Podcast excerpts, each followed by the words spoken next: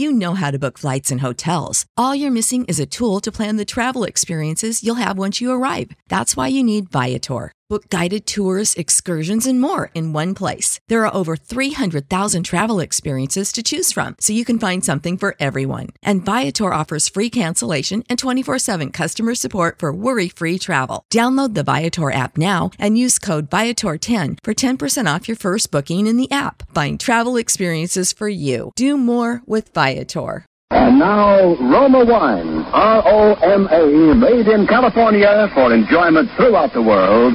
Roma Wine presents Suspense. Tonight, Roma Wine bring you Mr. Brian Donlevy as star of Lazarus Walk, a suspense play produced, edited, and directed for Roma Wine by William Spier. Suspense. Radio's outstanding theater of thrills is presented for your enjoyment by Roma Wine. That's R-O-M-A, Roma Wine. Those excellent California wines that can add so much pleasantness to the way you live. To your happiness in entertaining guests.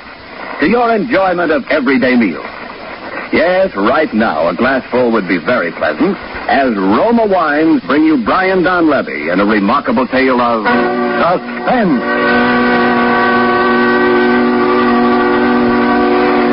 This is the truth. Do you understand? The truth. It must be the truth. It has to be.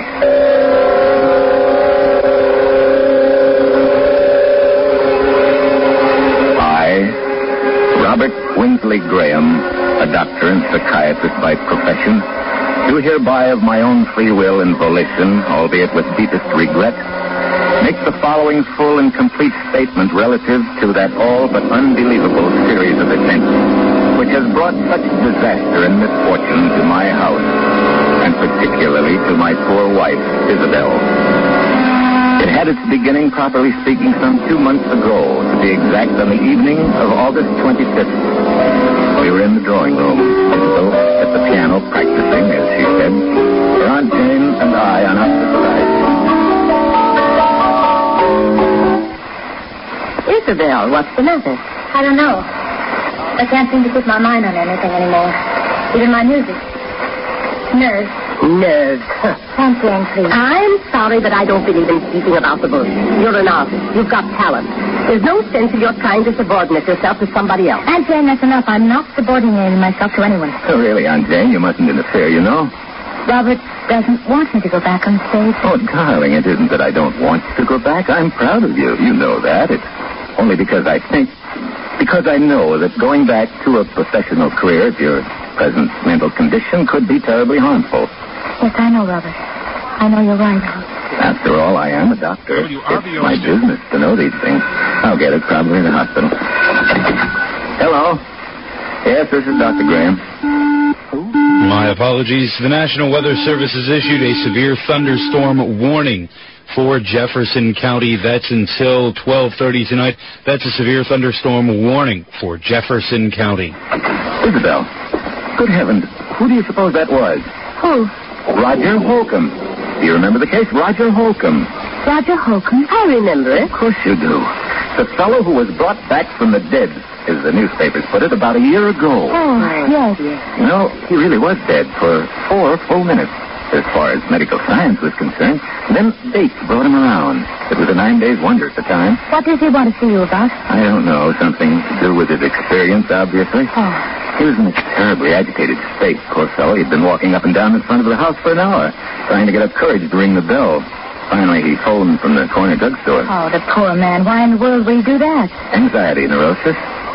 They hounded him in the most shocking way when he got out of the hospital. You know, preachers and spiritualists and movie agents and just plain fakers. People trying to find out if he remembered anything of the four minutes when he was supposed to be dead. And people just trying to explain. Oh, that's notoriety. Some thrive on it, some don't. One man's meat is another man's poison. Yeah. Well, that must be Holcomb now. I'll take him into the office.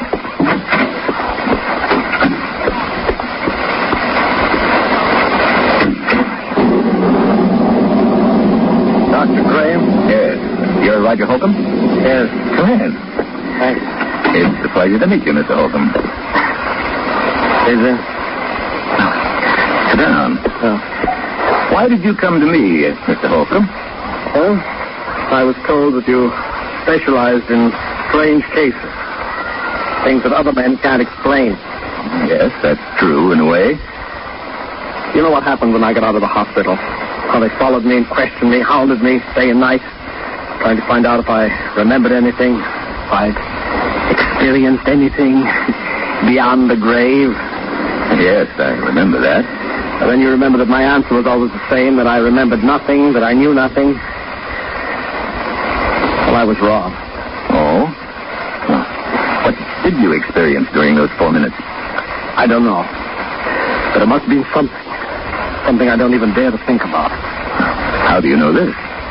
Well, it happened the first time on a boat trip, which I'd taken to recover my health. I found myself chatting with a woman who was seated at my table in the dining salon. She found occasion, such women often will, to mention her age. She said, After all, I'm not yet 40. And then it happened. What happened? From somewhere came crashing into my mind the certain knowledge of the exact day and year of that woman's birth. And with it, a compulsion to speak out. A compulsion which I could no more have resisted than I could have resisted breathing. I said, Madam, you were born in May, weren't you? May 30th? And then I added the date, the year 1900. She was well over 40. She'd lied to me. It's an innocent enough thing, but I had known the truth and been forced to speak it. And I have been ever since. Well. And this condition has existed only since your, uh, Since my four minutes beyond the grave, yes. It's as though. Well, this will sound.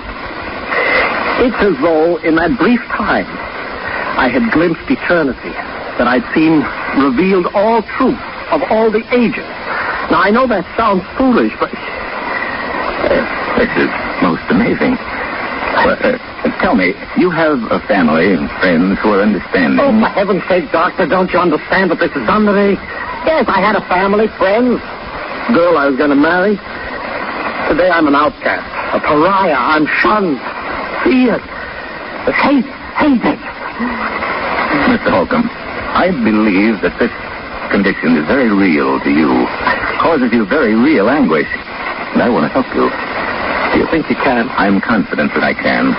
Do you suppose you could arrange to stay with me here at my home for a matter of weeks or months if necessary? Oh, I'd do anything, anything in the world to be a normal man again. Well, you'll have your own quarters. You'll be quite comfortable, I assure you. Well, I'm sure it's, it's a lovely house, what I've seen of it. And... Yes, I'm rather lucky. I'm interested in research primarily, not much money in that, you know, but a couple of years ago I came into quite a nice inheritance. The house went with it.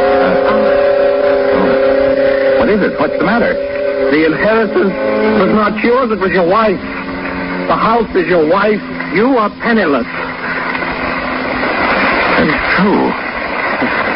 I don't know why I lied to you. Pride, I suppose. Oh, I'm sorry. I told I couldn't help it. I- I'll go now. No, no, please. It was my fault. It's a small matter. But you see now that... I want to help you. Do you believe me now? I believe, Mr. Holcomb, either that you are far more ill than I realized, or that in the months to come, you and I must venture into a realm never before explored by mortal man.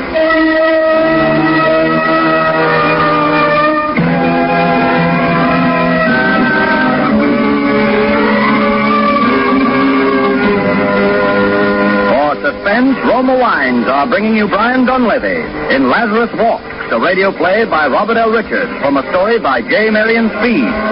Roma Wines' presentation tonight in radio's outstanding theater of thrills, Suspense.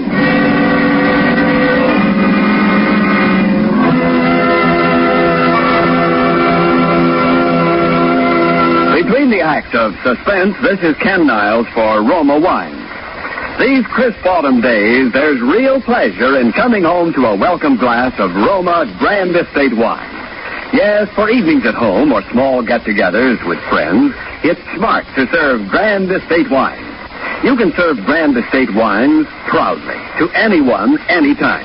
For each Grand Estate wine, a limited bottling by Roma, is born of choicest grapes. then guided to superb taste richness by patient skill, America's finest winemaking resources, and necessary time. Win compliments from your guests with Grand Estate California wine. For entertaining, medium sherry, ruby port, or golden muscatel. For dining, burgundy or sauterne. Remember, Grand Estate Wines, presented by Roma, America's greatest vintner. And while there's time, take advantage of present low Roma prices. Buy a case of assorted Roma wines for the holidays. Do it now and save money. And now, Roma wines bring back to our Hollywood soundstage Brian Donlevy in Lazarus Walk, a tale well calculated to keep you in suspense.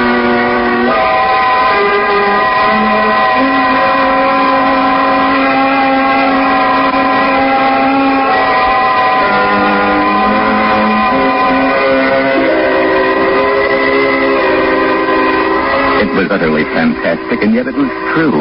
I checked the facts again and again. He could not possibly have known, and yet he knew. Can you imagine what this meant to a man of science? If I could fathom the depths of Roger Holcomb's mind, I could make a contribution to the body of scientific knowledge absolutely without parallel in modern times. There remained the problem of Isabel. I was aware of the danger, of course, but I believed I could control the situation. I determined to proceed. Actually, Holcomb's presence made itself felt almost immediately. The first incident came after he had been with us every week.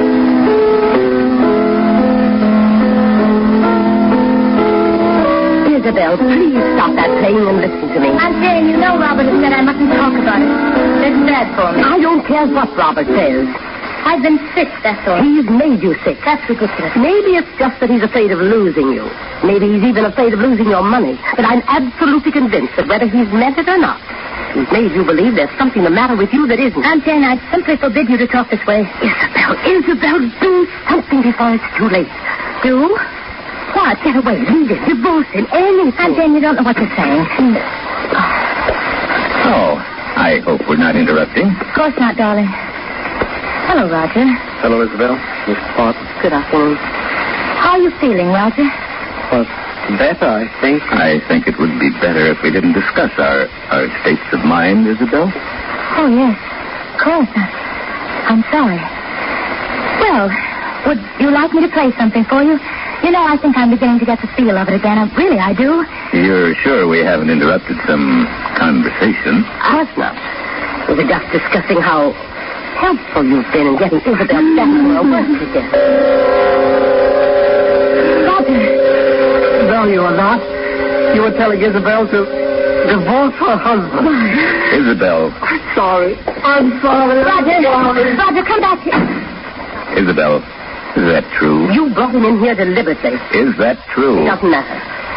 Oh, you've known how I felt for a long time. Yes, I'm afraid I have. Robert, it was all so silly. She didn't mean it. It was just I that- did mean it.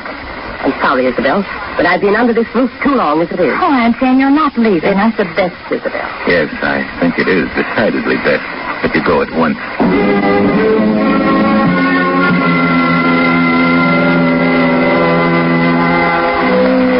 This incident which gave me my first insight into the relationship which was destined to develop between Isabel Roger and myself. The first and most obvious result was that Isabel and I became further estranged as each day passed. It was difficult to speak of even the most casual things with this strangely terrifying specter of truth always at our elbow.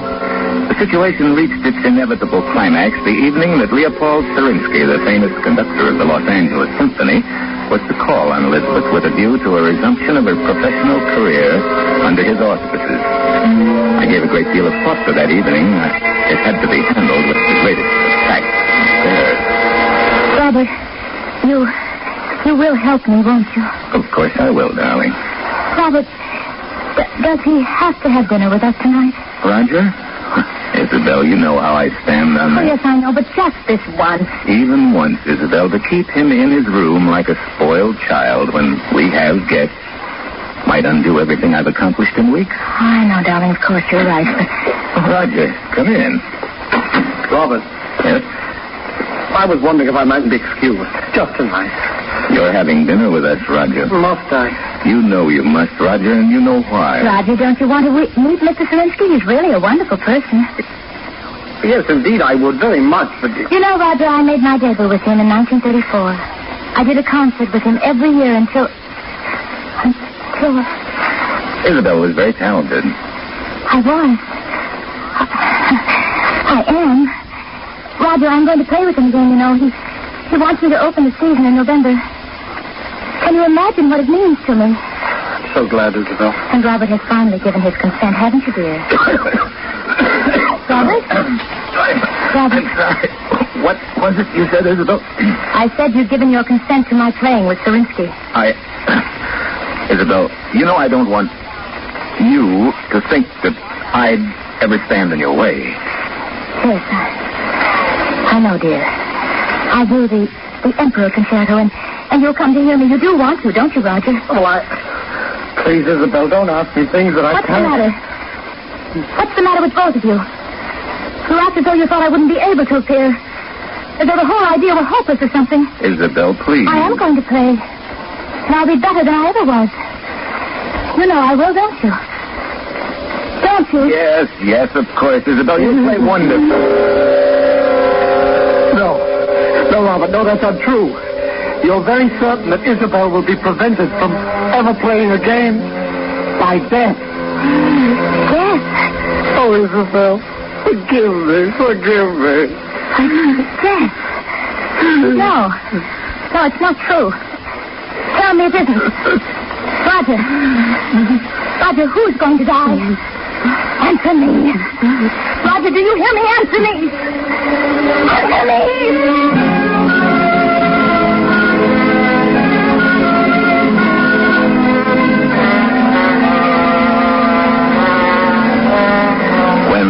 When Serinsky arrived, I told him that it would be quite impossible for Isabel to leave her room.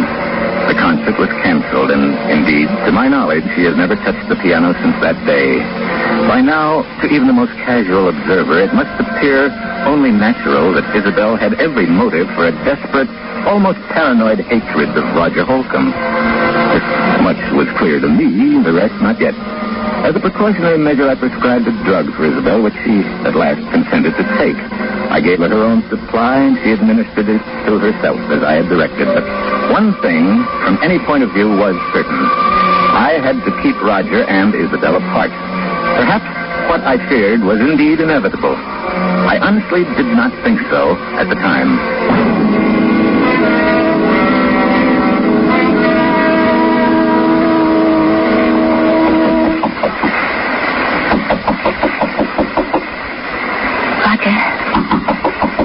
Roger, Eh? it's me. Isabel. What do you want? Let me in, please. No. Please. It's terribly important. Robert said... I know. But he said, he said it would be all right this time. Are you sure? Yes. Yes, please. All right. Now, what do you want? I want to talk to you, that's all. What about so important? Roger, why don't you ever leave your room anymore? Can't you guess? You think I hate you? Oh, Isabel, I don't know what to think You do, anymore. don't you? I warned him. I told him it would happen. Now I'm going mad up here thinking of the anguish I've caused But you. Roger, I don't.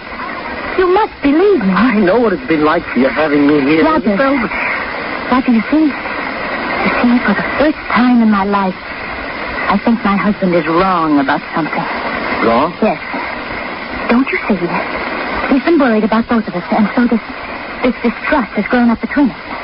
Well, I don't distrust you, Isabel. You've been more wonderful But you're, you're afraid of me. And that amounts to the same thing. And it's bad for both of us. It's hurting both of us. I've often felt I wanted to talk to you, to beg your pardon. Oh, Roger, you don't have to do that. We're both... We're both sick. But I... I think if we saw each other sometimes, if we talked the whole thing out, it would help us both. Does, does Robert think so, too? No. Then he didn't tell you it was all right to see me. No. I lied to you. You what? I lied to you. You lied to me. And it didn't happen. Isabel, don't you see? I am getting well. It didn't happen. I know. I know, Roger. I don't think it does happen anymore, except with... except with Robert. With Robert? But what makes you think I don't that know. Something about the way he acts. The way he is. But Isabel, he is curing me then. Perhaps you should. No! Don't you understand? We must see each other. We must talk.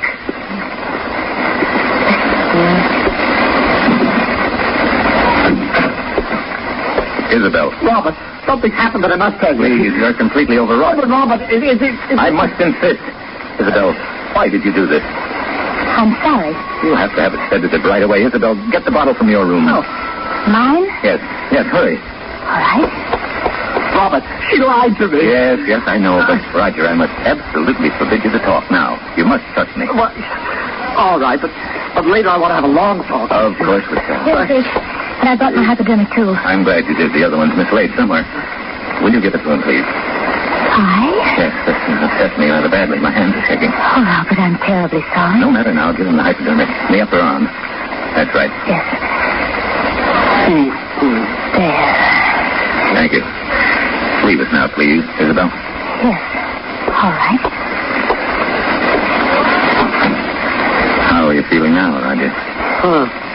I'm fine, Robert. I think I'm better than I have been in months. I know you're better.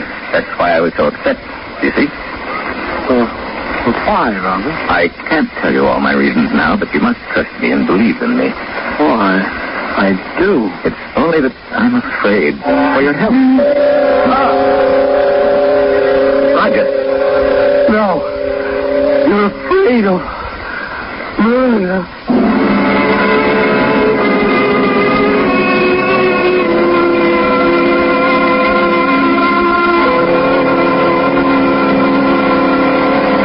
It was clear to me now. I knew I must take immediate action. I knew that the most terrible consequences might result if Isabel were alone with Roger Holcomb even for a moment.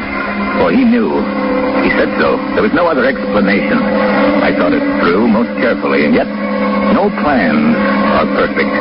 No man is infallible.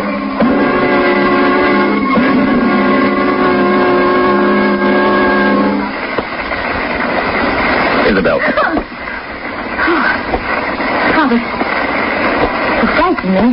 What were you doing? Uh, nothing. Don't lie to me, Isabel. I'm not. I, I was... You were coming from Roger's room. No.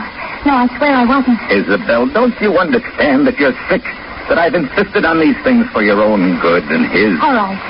I was going to talk to him, but I haven't. Oh, Isabel, why do you try to tell me that? But it's true, Robert. Really true. Is it? Roger. Roger, What? What's the matter? look. Oh, oh, it couldn't be. It is. He's dead. Dead. The hypodermic by his side. The drug. Your drug. Your hypodermic. But it's only a sedative. Except that in large quantities it's fatal. You know that. Oh, Robert, no. No, listen to me. Oh, Isabel, why? Why when I warned Robert, you? Robert, look at me. Look at me. It's Isabel. It's your wife. You can't. pu- Oh. Where are you going? Robert, come back here. I'm going to call the police.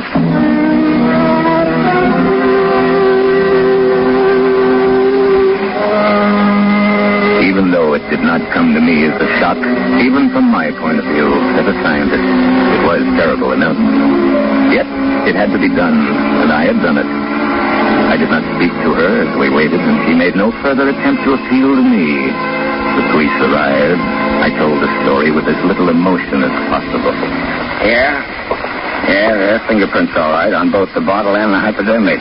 Those would be my wife's, of course. They both belong to her. Is, uh, that true, Mrs. Graham? Yes. Dr. Graham, do I understand you're formally charging your wife with the murder of Roger Holcomb? You could hardly expect me to do that, could you, Inspector? I'm simply telling you the facts. Yeah? well, you've carefully uh, avoided saying anything definite as to your suspicions, Doctor. But I get the distinct impression she uh, hated him. My wife has been mentally ill for some time. There are many people who can testify to that. She will plead insanity, Inspector, of course. Hmm. Well, Dr. Graham, I can't tell you how sorry I am, but the things you've told me add up to only one thing, as you yourself obviously recognize. Yes. Your wife, Isabel Graham, murdered Roger Holcomb. Oh, what did you say? I said your wife, Isabel Graham, murdered Roger Holcomb. No. No. I did. What? The, the truth is, I murdered him.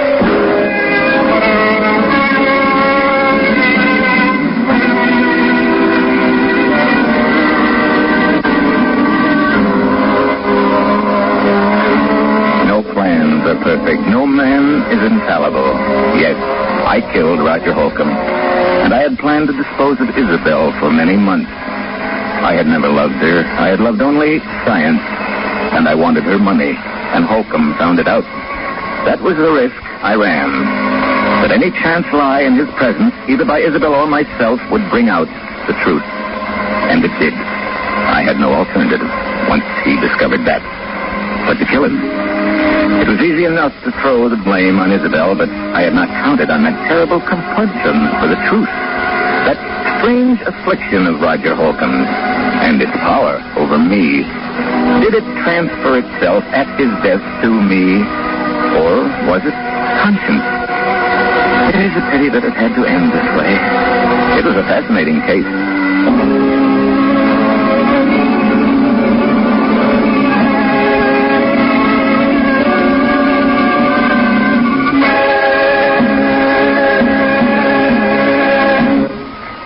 Presented by Roma Wines, R-O-M-A, made in California for enjoyment throughout the world. And now this is Ken Niles bringing back to our suspense microphone the star of tonight's play, Brian Donlevy. Well, Brian, we can't give you an Oscar for your outstanding performance tonight, but Roma does want you to enjoy this basket of fine Grand Estate wine. Grand Estate wine, swell. That kind of Oscar has taste appeal, Ken. Right you are, Brian. Here in your basket is Grand Estate California Burgundy, and Grand Estate Burgundy at mealtime really makes a difference you can taste. Yes, Grand Estate Burgundy brings out all the taste goodness in juicy roast beef, adds to your enjoyment of a good steak, a brace of sizzling chops, or even simple hamburger. You're killing me. I'm starved. I, I never eat before a broadcast. Well, then you'll especially enjoy Grand Estate Burgundy with supper tonight.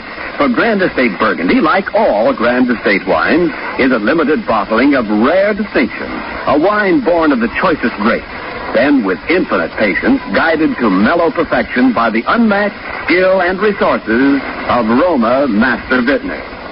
Remember the name Grand Estate Wine, presented by Roma, America's greatest vintner. I remember, Ken. And speaking of great names, I understand that you have Jack Carson all set for suspense next week. A comedy show, I suppose. Oh, now, come, come, Brian. You know we specialize in the unexpected on suspense.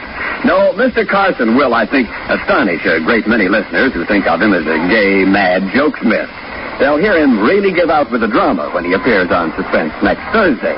He'll play a man who wants his freedom badly enough to kill somebody for it. Well, that I've got to hear. Well, thanks, Ken, and Bill, and Lud. It's been swell, as usual. Oh, thank you again, Brian. And we all think you're great in Paramount two years before the mast.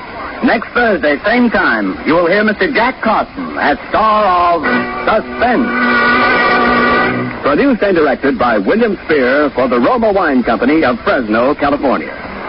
Stay tuned for the thrilling adventures of the FBI in peace and war, following immediately over most of these stations.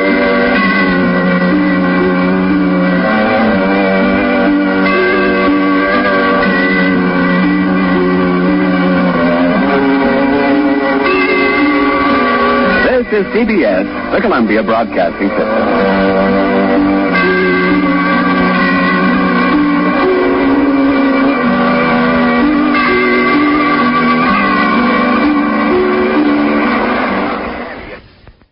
Of being upsold at gyms? My guy, you're currently a base member. For $90 more, I can upgrade you to our Shred membership. For 130 more, you'll be a Swole member. And for just $300 more, you'll reach Sweat Platinum. At Planet Fitness, you'll get energy without the upsell. Never pushy, always free fitness training and equipment for every workout. It's fitness that fits your budget.